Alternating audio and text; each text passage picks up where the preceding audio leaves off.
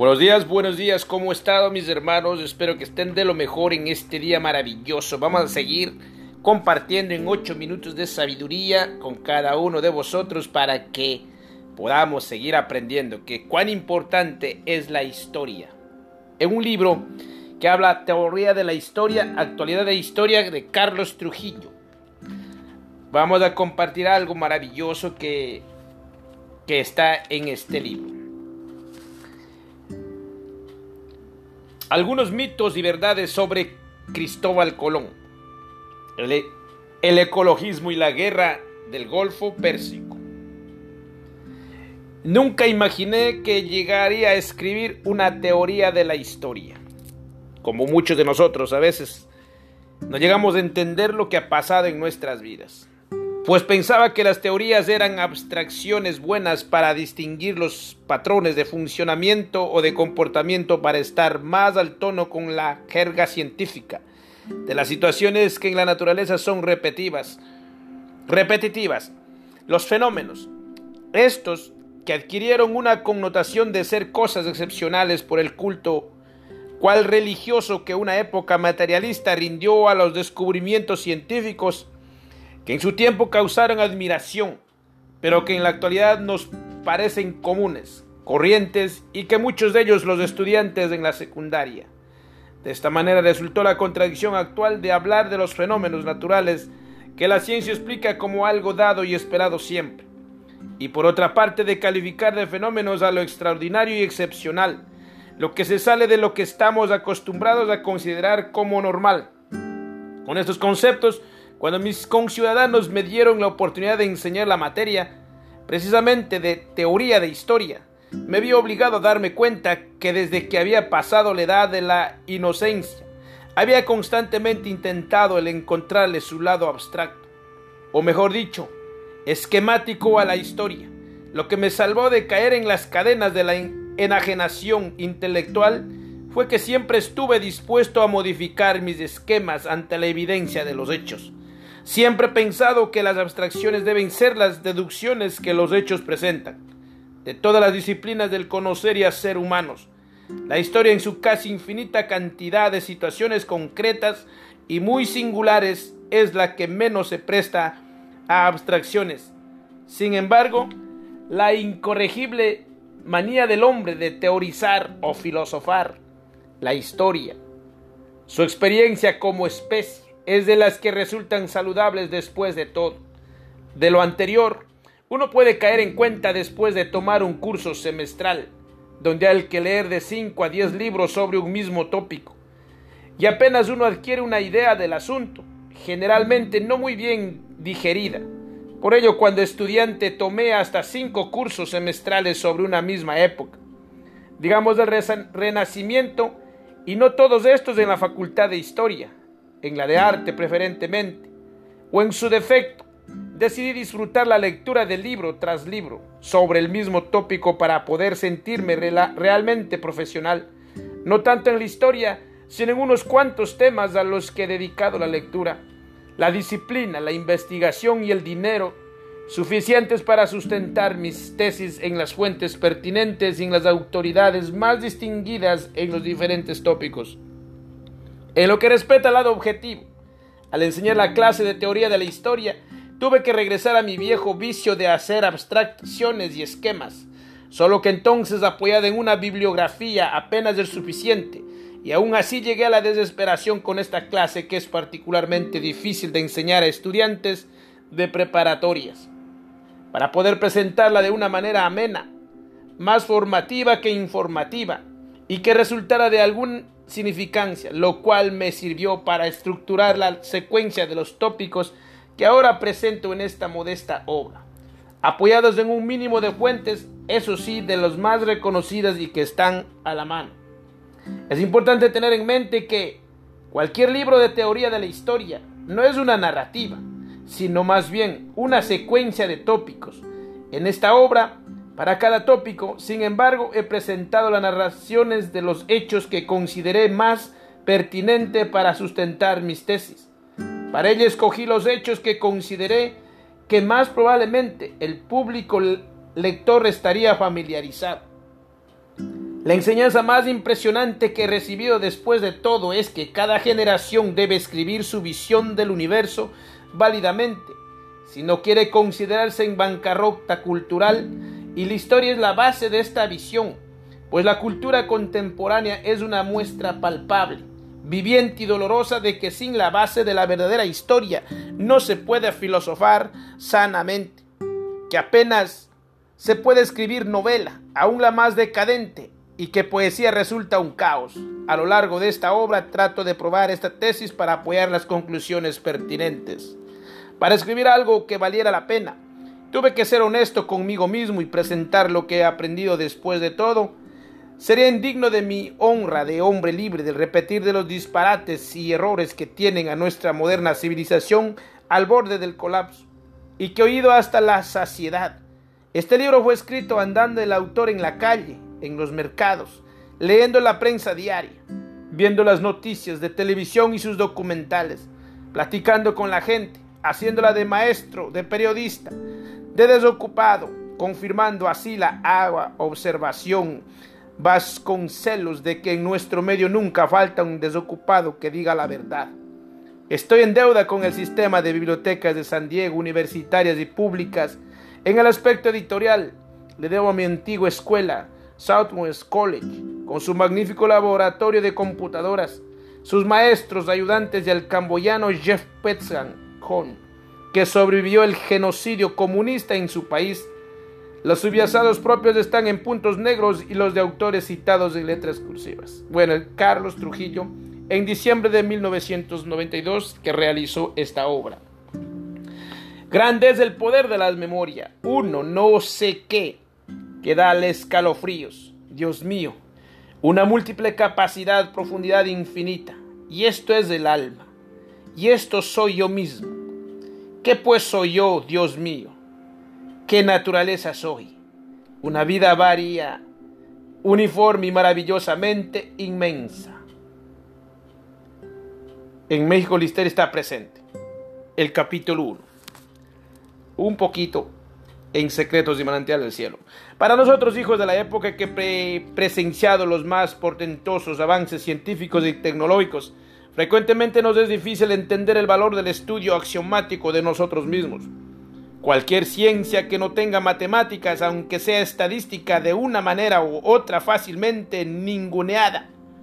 Así tenemos que las ciencias sociales, como la psicología, la antropología, sociología, etc., que derivan parte de sus teorías de conclusiones experimentales y cálculos matemáticos, tienen precedencia en la estima sobre las disciplinas propiamente humanísticas.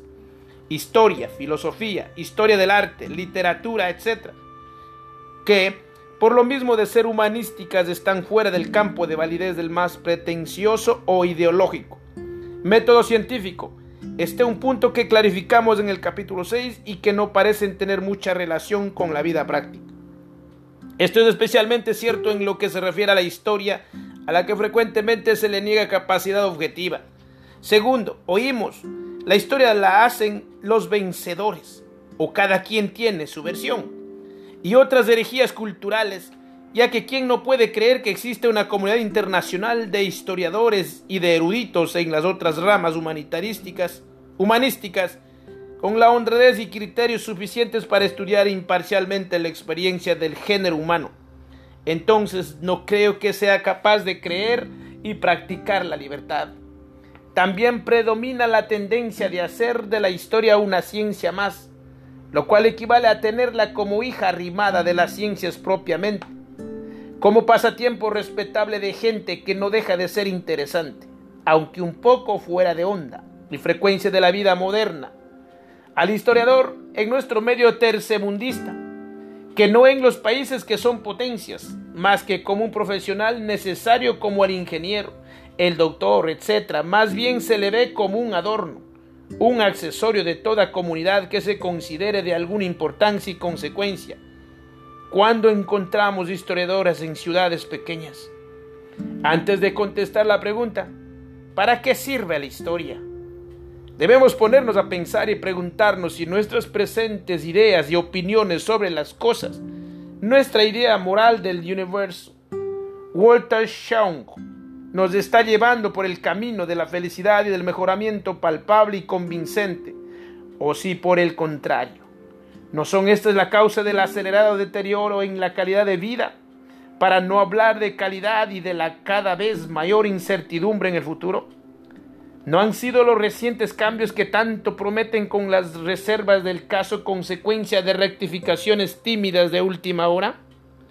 Aún será prudente seguir guiando nuestra vida tanto individual como colectiva por una serie de ideas preconcebidas, por supuestos mal llamados teorías, que no son otra cosa que prejuicios aprendidos en libros y que han llevado a nuestras sociedades contemporáneas a tremendos fracasos, a grandes equivocaciones, a la desilusión y al escepticismo? ¿No será necesario el volver la mirada a la inteligencia, a la vida misma, a los hechos consumados de la experiencia real, como fueron, sin abstracciones ni denominaciones derivadas de estudios lógicos de dudosa validez? La verdadera historia se nos muestra sin complicaciones arcanas, en la singularidad de los hombres y eventos, con sus porqués, cómo, cuándos de nuestros padres y ancestros, y nos permite ser mejores para encarar las situaciones actuales y ser el dueño del destino propio en mayor grado. Así lo han hecho las naciones y civilizaciones en su periodo de auge y prosperidad. En una época en que la cultura de Francia era la medida de la civilización mundial, Jules Michel decía, la historia es de una resurrección. Resurrection. Volviendo a nuestros días, ahora tenemos que nuestra portentosa ciencia, tecnología se ha vuelto en contra nuestra. El artesano se ha hecho siervo de su instrumento la vida misma en nuestro planeta se ha vuelto precaria, sino una guerra nuclear, una catástrofe ecológica, una epidemia inesperada y extraña, o un fenómeno meteorológico normal pueden reducir los números de nuestra especie en corto tiempo, o aniquilarnos en cuestión de horas. La historia contemporánea muestra que la presente situación ha sido consecuencia de la necesidad de entendimiento y la debilidad de carácter de nuestra época. Y podríamos estar en peor situación si no hubiera sido por la obra de minorías de individuos creativos y heroicos que han prevenido mayores desastres o han reversado situaciones a veces desesperadas. No hay espacio en una obra de este tipo para presentar algunos ejemplos. Baste decir que todos los tiempos de necesidad, previos a los tiempos de tribulaciones, han tenido sus casandras. En 1926, cuando México pasaba por la época en que la revolución consumaba atrozmente su triunfo. Manuel Gómez Morín explicó, a su manera, una causa del desastre nacional. Cobardía es, moral y psicológicamente, cerrar los ojos a la realidad hostil e inerte, arredrarse ante sus complicaciones. Esta tesis ha sido analizada con meridiana aptitud por los distinguidos historiadores Sir Basil Liddell Hart, ¿por qué no aprendemos de la historia? En New York, Houston Books 1971 y Barbara Tuchman de Marcho Fully, El triunfo de la necedad, New York 1984. No querer ver los límites, liarse una, una manta a la cabeza Pretender que el milagro o la magia sustituyan al examen agotador o al esfuerzo humilde y tenaz. Cobardía es no querer pasar por el penoso camino del estudio y del trabajo, por el dificultismo y disgustante de la posibilidad y el procedimiento para ir de la inquietud al conocimiento, de lo necesario al remedio, del anhelo a la realización. Cobardía y soberbia diabólica es creer que las vías extraordinarias del milagro reservados a unos cuantos santos, están al alcance de todos los perezosos y todos los apresurados para darles el, el gustazo de hallar sin buscar de lograr, sin esforzarse, por el mero ardor del apetito. Para los pueblos fuertes de la actualidad, con marcadas virtudes ciudadanas, pero han caído en la trampa del espejismo del materialismo.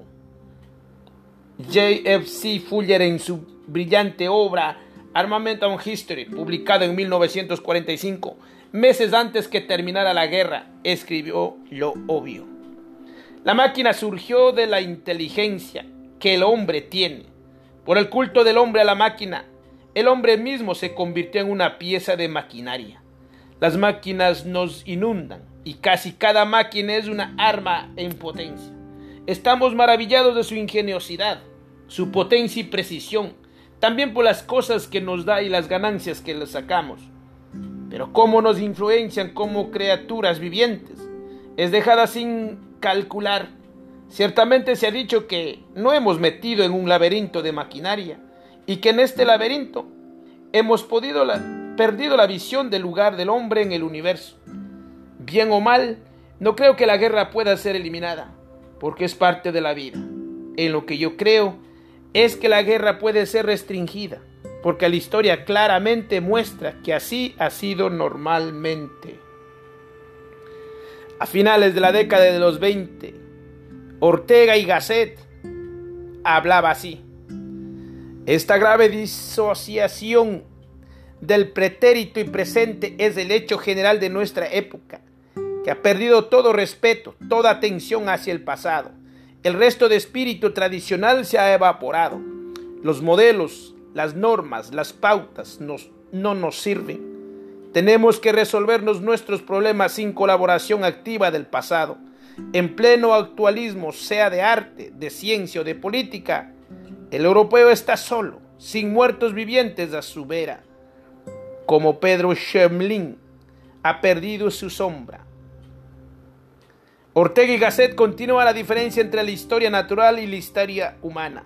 La única diferencia radical entre la historia humana y la historia natural es que aquella no puede empezar de nuevo. Kochler y otros han mostrado cómo el, el chimpancé y el, y el orangután no se diferencia del hombre por lo que hablando rigurosamente llamamos inteligencia sino porque tiene mucho menos memoria que nosotros. Las bestias se encuentran cada mañana con que han olvidado el día anterior y su intelecto tiene que trabajar sobre un mínimo material de experiencias. Parejamente, el tigre de hoy es idéntico al de hace seis mil años, porque cada tigre tiene que empezar de nuevo al ser tigre, como si no hubiese habido antes ninguno.